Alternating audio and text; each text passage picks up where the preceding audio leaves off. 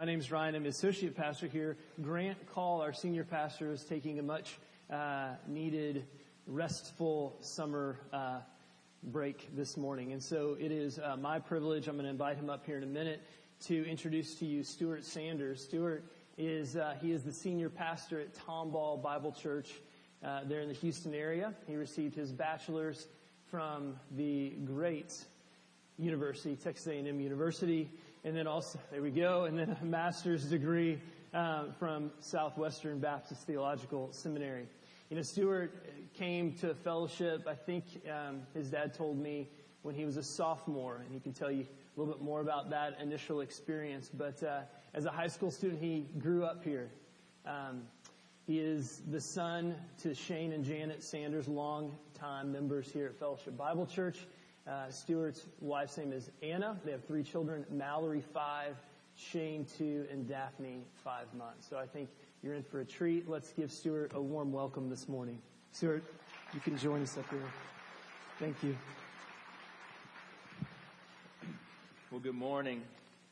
It's exciting to get to be here. Things have changed since I was here last. Like, for instance, there's more technology in this room uh, a lot because when when I was here, what was holding those curtains back was a pool noodle folded in half and just jammed in those crevices. So we've come a long way around here. It looks nice. It looks it looks really good. Well, why don't we go ahead and pray, bow our heads, and then we're going to get into our text this morning. Father in heaven, we are grateful for the chance to gather. We are grateful for the word you've given to us that we are not stumbling in the darkness. We are not wondering as to who you are and what you have said and what you require of us. You have spoken in your word. Give us eyes to see and ears to hear the truth of this word this morning and let us not go here from here as deluded hearers, but effectual doers. Let us go forth with the good news of Jesus Christ offered freely to us based upon his merit alone, boldly to a lost and dying world. We ask you bless our time this morning as we gather around your word in Christ's name. We pray. Amen.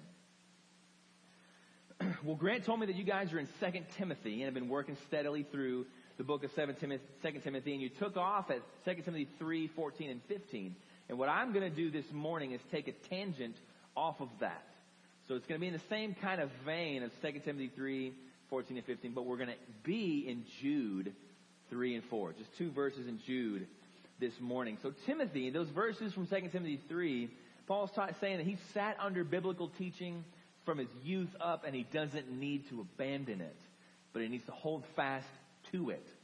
And we're going to be along those lines this morning as Paul's admonishing Timothy to continue in the faith that was once for all delivered to the saints, to continue in biblical teaching and not forsake the foundational truth, because the truth of the Bible has been and will be questioned and brought under fire in every day that will ever tarry here on this earth. And if you aren't teaching the Bible in your homes, and if your church isn't teaching the Bible in its pulpits, then you stand exposed to a cacophony of lies just waiting to pierce your heart. So we're going to look at our fidelity to the scriptures this morning in Jude 3 and 4. Jude 3 and 4 are the theme verses of that short little epistle of Jude. They're the theme. It's what the whole book is about and pointing towards.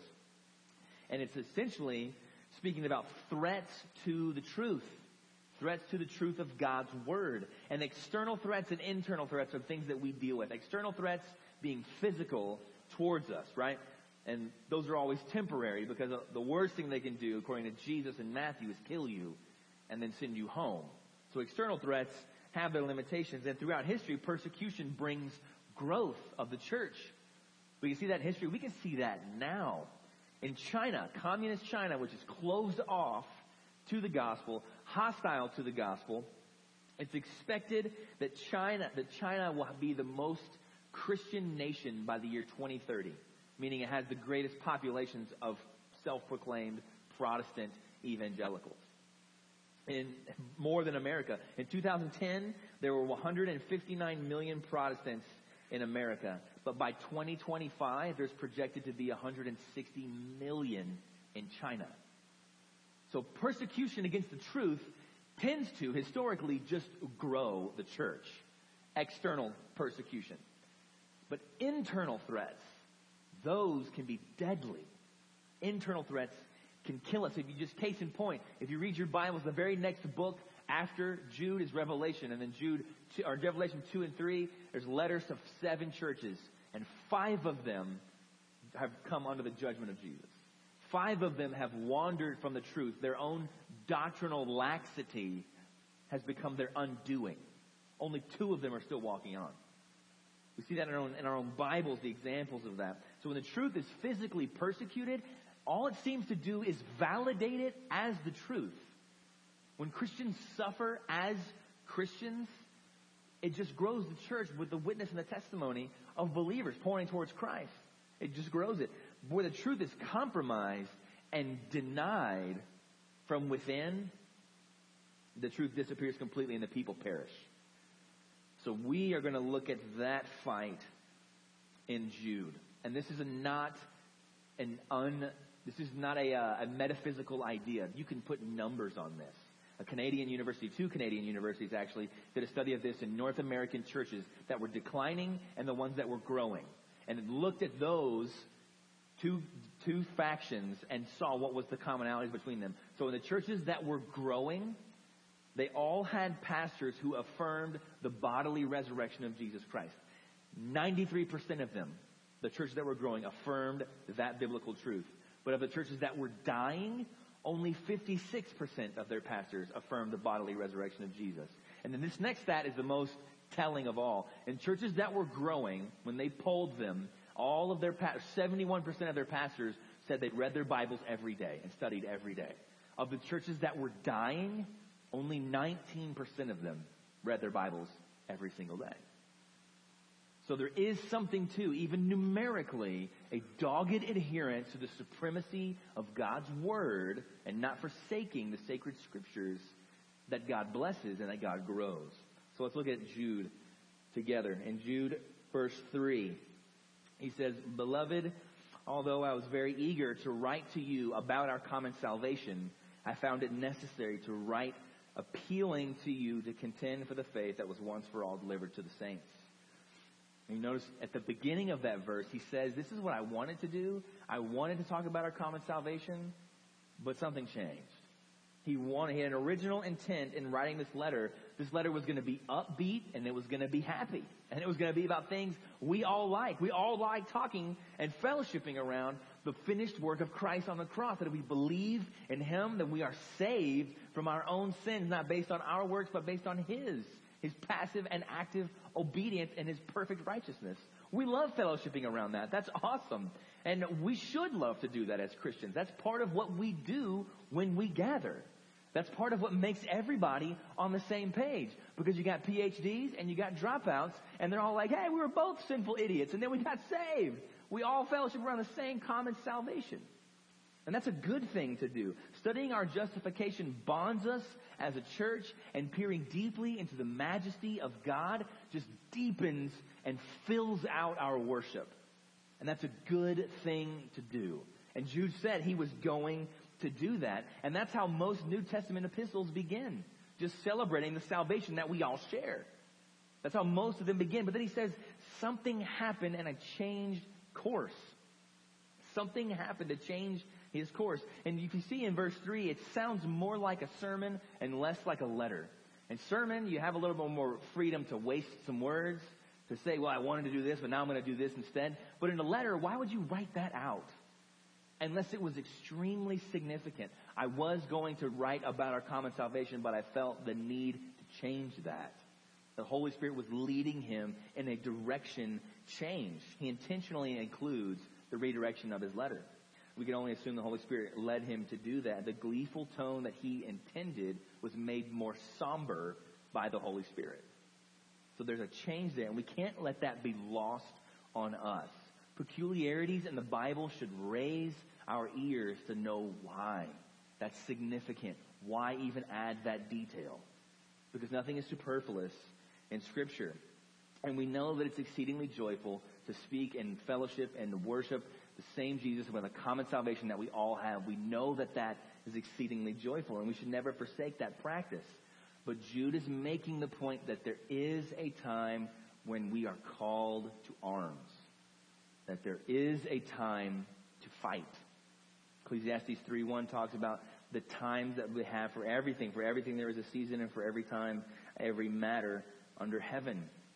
That Jude knows that he and his audience would have no commonality of salvation if somebody somewhere hadn't contended for the faith once for all delivered to the saints.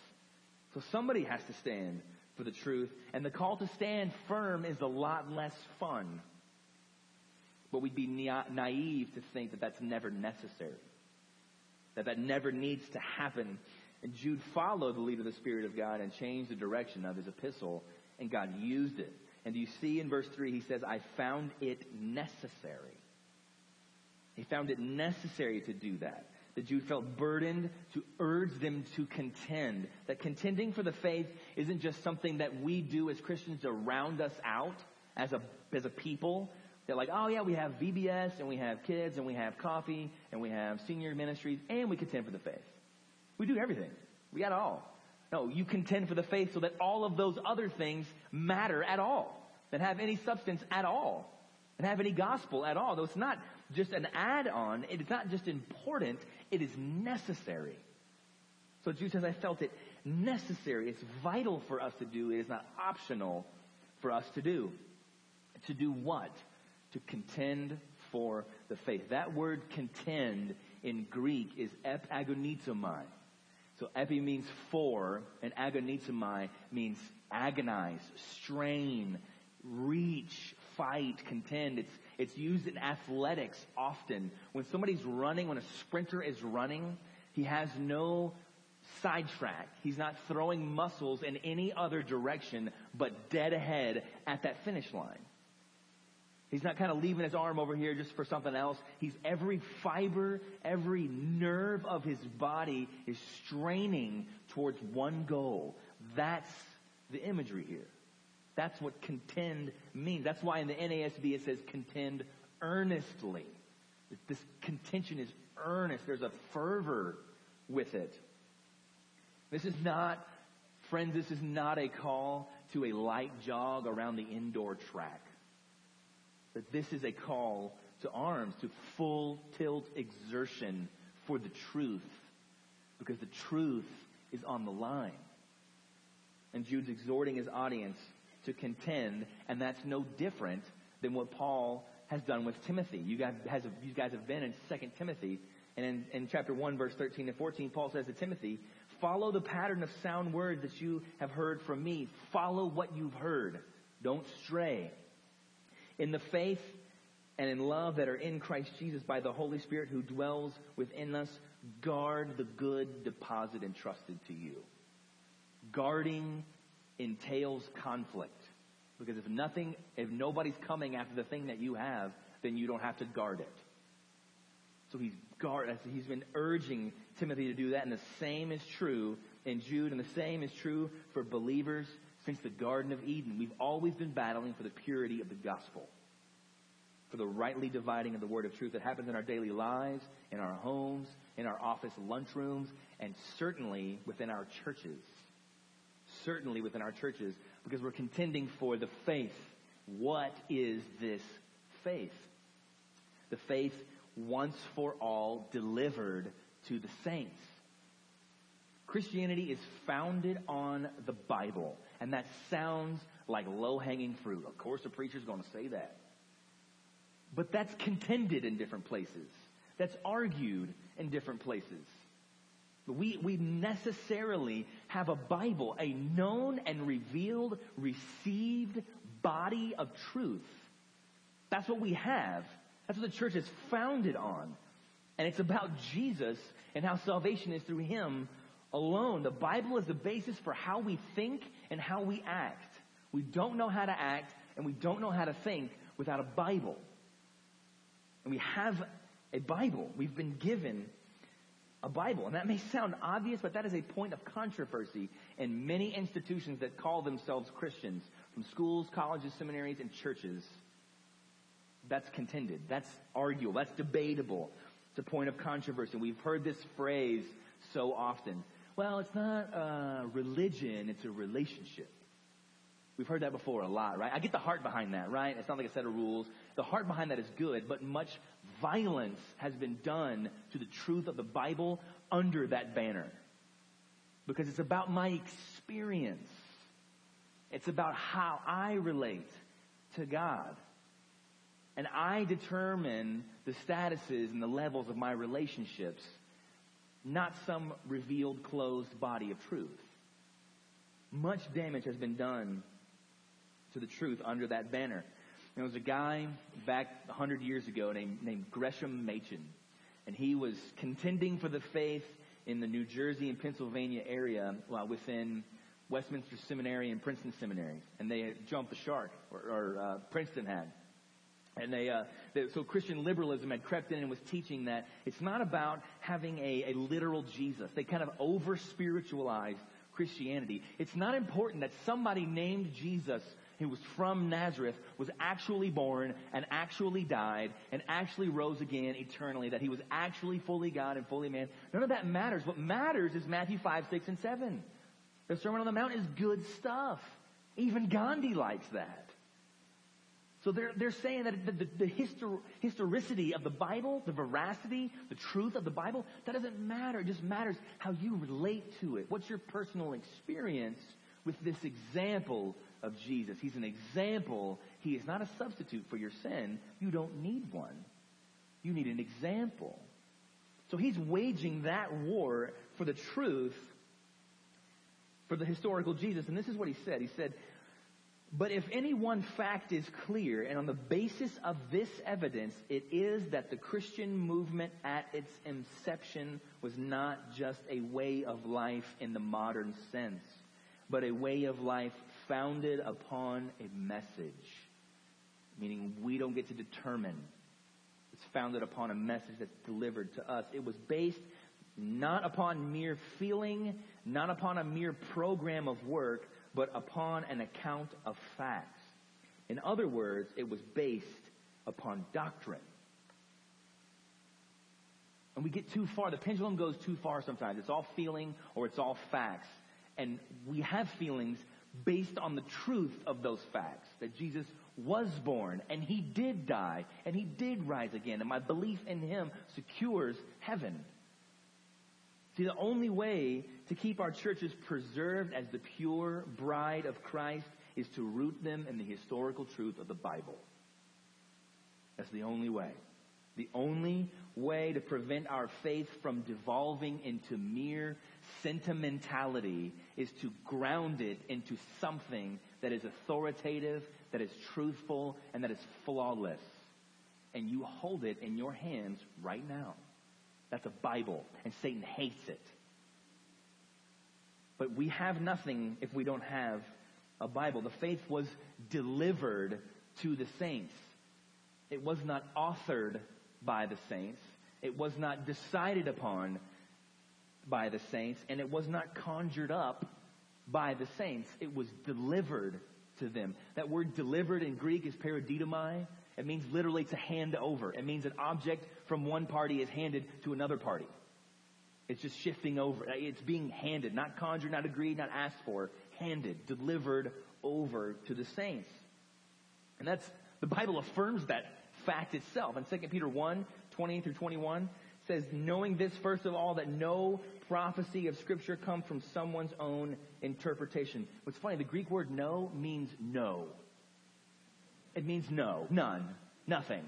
So no prophecy is somebody's own opinion. The verse goes on, for no prophecy was ever produced by the will of man, but men spoke from God as they were carried along by the Holy Spirit. The Bible has one author, used over 40 catalysts, but one author.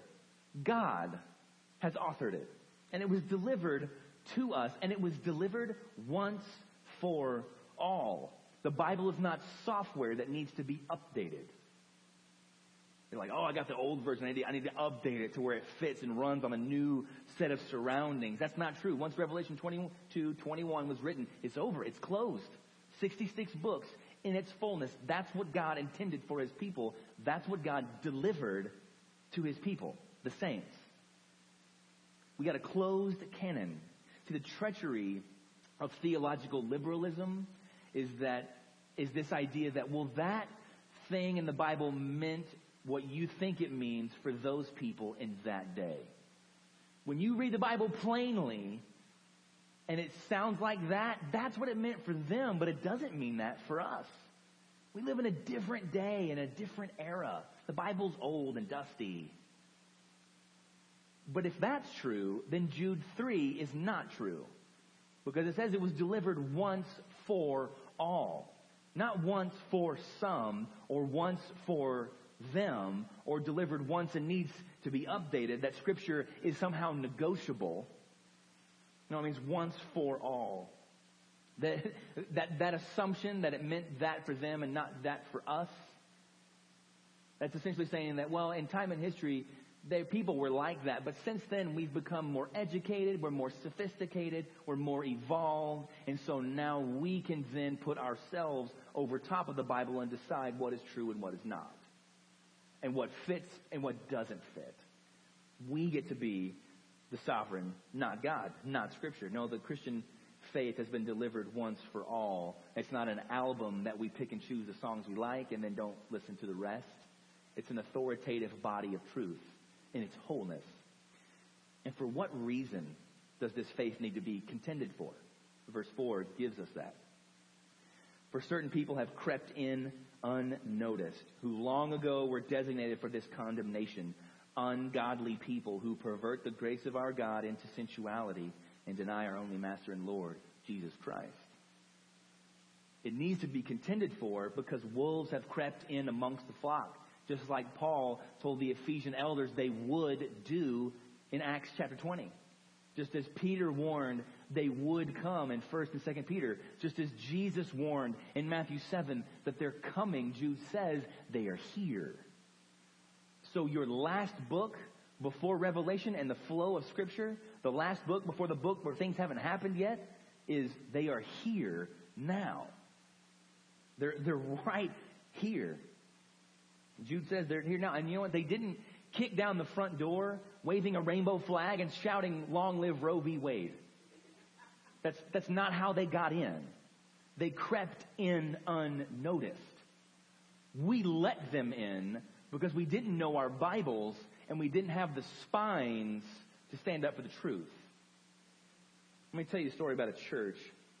This church was founded in 1862, Washington, D.C. So right in there. And let me just read you some of their beliefs. I pulled it right off the website. These are some of their beliefs, some of their tenets about their church. It says, one of them, the first one is the priesthood of all believers. That sounds good. Christians have an individual and direct relationship with God that is not brokered by an institution or a member of the clergy. I'm good with that. Holy Scripture. This is what they believe about the Bible. A high regard for Holy Scripture. Its prominence and responsible interpretation is important to us. You will soon experience this by our weekly reading of four passages from the Bible in worship and our pastor's regular insistence that we get into the Bible and grapple with what it has to say. I'm all for that. I probably said that exact phrase before in my church. Second, or the, the last little tenet is the Lordship of Jesus Christ. Who we are is defined by our affirmation of the Lordship of Jesus Christ, which is kind of an old fashioned way of saying we are followers of Jesus and that we nurture our community and try our best with the help of God's ongoing presence and leadership to live the two greatest commandments Jesus taught us. You shall love your neighbor as yourself and love the Lord your God with all your heart, soul, and mind. Now, those things sound really good. And if you read the website, I'm like, man, that sounds awesome. That's, that's Calvary Baptist Church in Washington, D.C. And in February of this year, they called two co-pastors who were married lesbians. And that was on their website to grapple with the hard things in Scripture that this is happening now. This happened this year. Let me tell you another story. Glasgow, Scotland. There's an Episcopalian church there. Glasgow, Scotland. Scotland has a rich history of, uh, of theological fidelity, of holding to the truths of the Scripture because of the Scotland of the uh, the Covenanters in Scotland. But this is an Episcopalian church, and in January 6th of this year, they had a Muslim get up and read from the Quran during a worship service because they wanted to show their inclusivity of those who are Muslims. What makes it even worse is that the passage that he read was from the book of Surah, chapter 19 in the Quran, and that passage is specifically and expressly states the fact that they believe that Jesus is not God's son and that Christians are not believers and will suffer the wrath of Allah. That was read in a Christian church this year. This is happening. They let them in. And so my point in bringing those stories up is not for us to bemoan the godlessness of Western civilization or for us to turn up our noses in haughty derision of like, oh, we would never be like those poor plebeians over there. No, my reason for bringing those up is to ask the question, how did they get there? Did they wake up one day and said, I want to punt its scripture in its entirety? Let's call married lesbians to be pastors. Or I, I want to punt the exclusivity of Jesus Christ as the way, the truth, and the life. So let's have a Muslim come in and read that Jesus is not the way, the truth, or the life, and Christians are all condemned. Did they just decide that one day? How did it happen? It happened slowly over time when people crept in unnoticed. And members and leaders in the church were unwilling to contend for the faith once for all delivered to the saints. They are creeping in. They are not kicking down doors. So when church gets here, we don't need to just mock and, and point fingers. We need to go, how did that happen in, in Virginia in 1862 when that church was founded? It certainly didn't start like that. We need to ask that. How did they get there?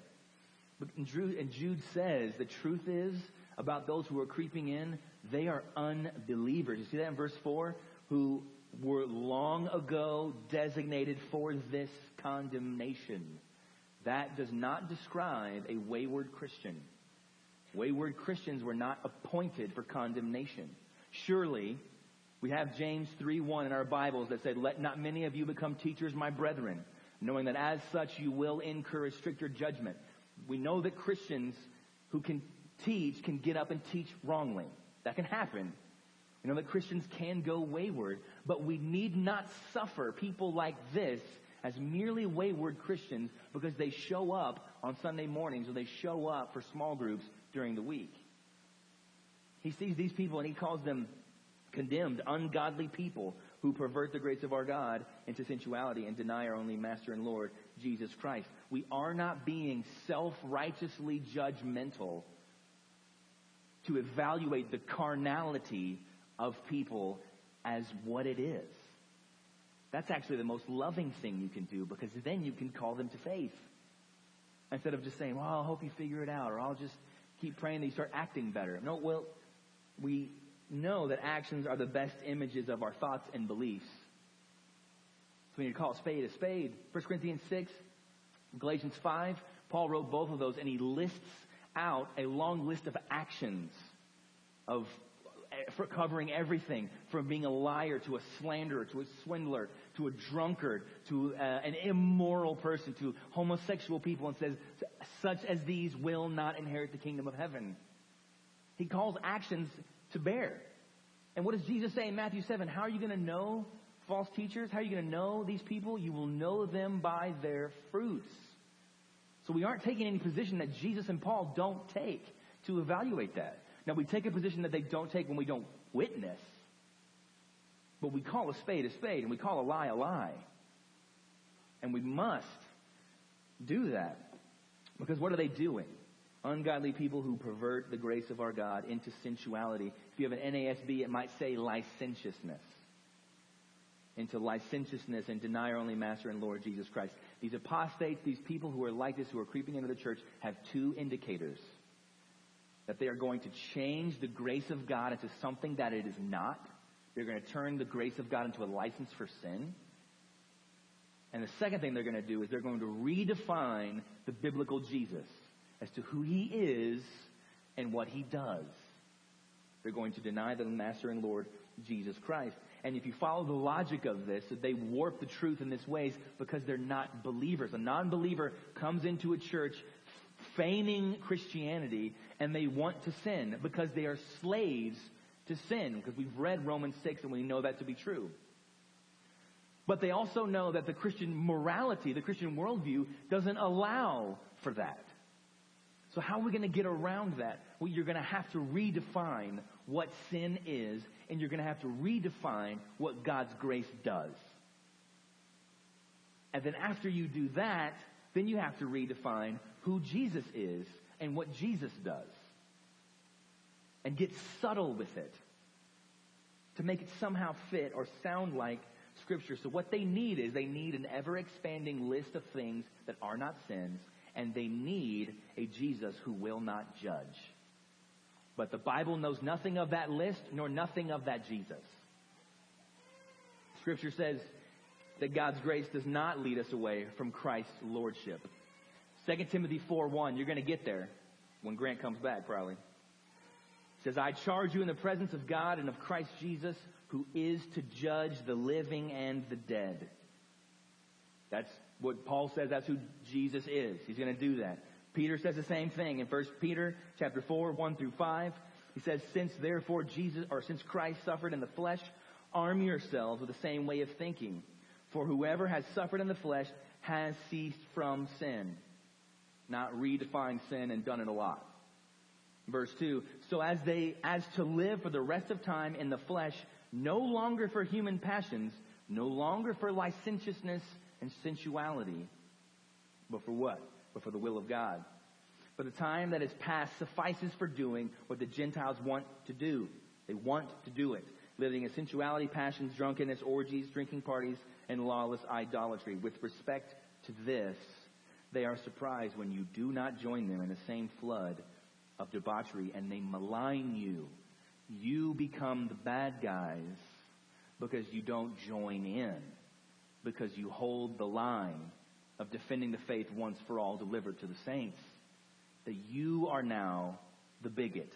You are now the closed minded. And doctrine divides. Why would you hold to that? But in verse 5, but they will give an account to him who is ready to judge the living and the dead. That is the biblical Jesus. This is the biblical faith that we are to contend for. And it's not to say then that we repudiate everybody who's not like us. All Christians who are different than us. Because other pastor wears robes or he wears frayed jeans or, or they dress like this at church or they lift their hands up or they have this weird liturgy and they don't, they pass a plate, we pass a bag, like we're gonna be, you know, we can't have fellowship with you. Paul's not saying that, or Jude's not saying that. Paul says in Philippians 1, 15 through 18, he gets a report. He's in prison of other people preaching the gospel to spite him. Paul must have been a bad guy. God judged him. He's in jail now. And when he hears that, he says, more power to them because they have the true gospel. So I don't care if they're mad at me. I don't care if they have evil intentions towards me. They have the true gospel that Jesus lived a perfect life, substitutionary, atoned for us in our sins. Belief in him leads to eternal life. So great, they can go on. He says he can even rejoice in that. These people who are different, maybe a little bit antagonistic, he can rejoice in that because they have the true gospel. But what Paul can't tolerate, Galatians 1, 6 through 9, is when you change the Word of God, when you redefine what the gospel is. In verse 6, Galatians 1, he says, I am astonished that you are so quickly deserting him who called you in the grace of Christ and are turning to a different gospel. Not that there is another one, but there are some who trouble you and want to distort the gospel of Christ. But even if we or an angel from heaven should preach to you a gospel contrary to the one we preached you, let him be accursed. And it gets even more blunt in verse 9. As we have said before, so now I say again, if anyone is preaching to you a gospel contrary to the one you received, let him be accursed. He gets very serious when you warp the gospel, even if you have good intentions and your social good is just streaming out through everything. And accursed doesn't mean let God put him in a corner. It doesn't mean let him be sad. It doesn't mean let him get spanked from the divine. It means anathema. It means condemned for eternity. To anathematize something is to condemn it to hell. That's what Paul says about people who twist the true gospel. He's fine if you have bad motives with the real gospel, but if you have good motives with the wrong gospel, he says, let them be accursed. He's serious about this. In our day and age, you know what's sad is that most people in most places who call themselves believers would say the difference between the response in Philippians 1 and the response in Galatians 1 is just one of theological subtlety. Let's not divide over that. Let's just not, let's, let's be together if we can. Let's just unite. Let's not, let's not fight over that. Now I'm all for unity. We all must be for unity because we have the book of Philippians in our Bible and Ephesians in our Bible that says we have one God and one gospel and one baptism. We have one. But I will not unify at the sake of the truth. Because then I'm a liar.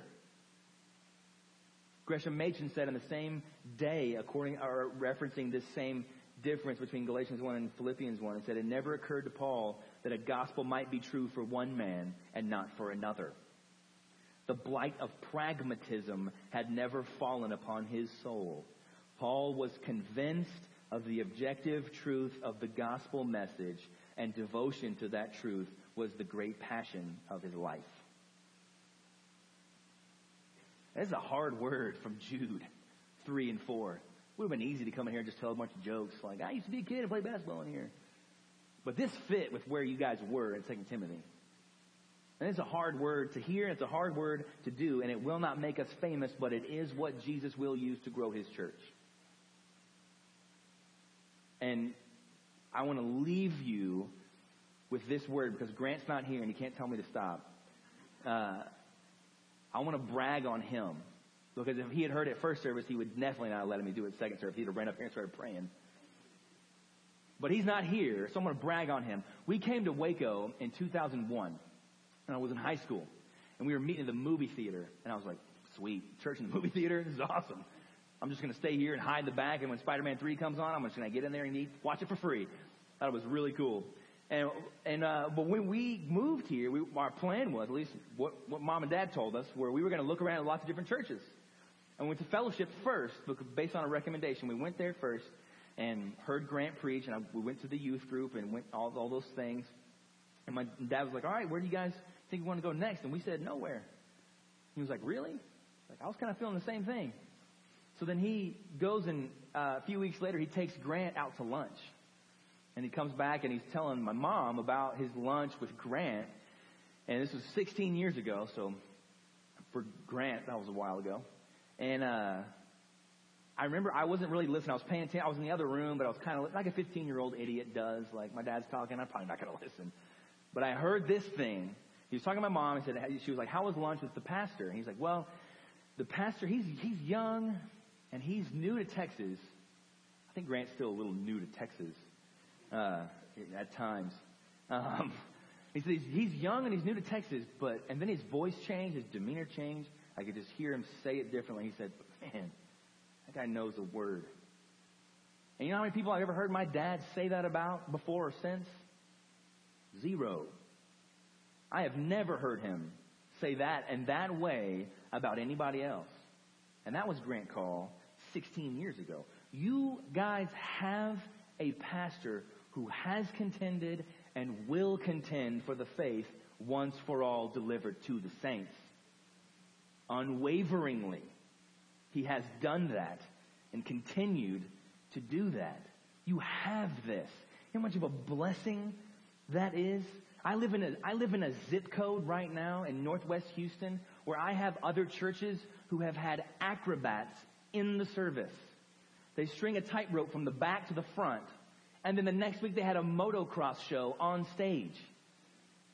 That's what I'm dealing with in the Houston area. And you don't have that here at Fellowship Bible Church in Waco, Texas.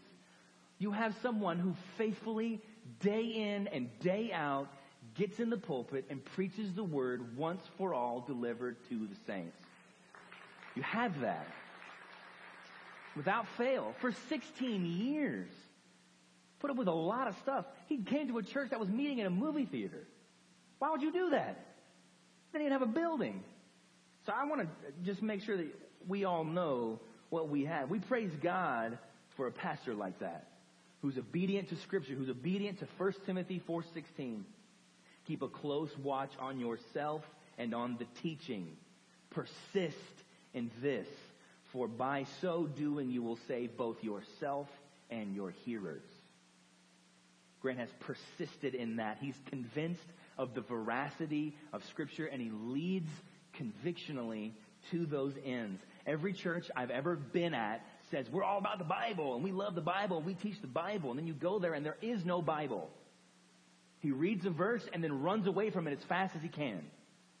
I was talking to two pastors these past two weeks in my area in Houston, or no, no, and just in the state of Texas, and they both, both these guys said, we had people from our congregation come to us and say, you're using too much Bible.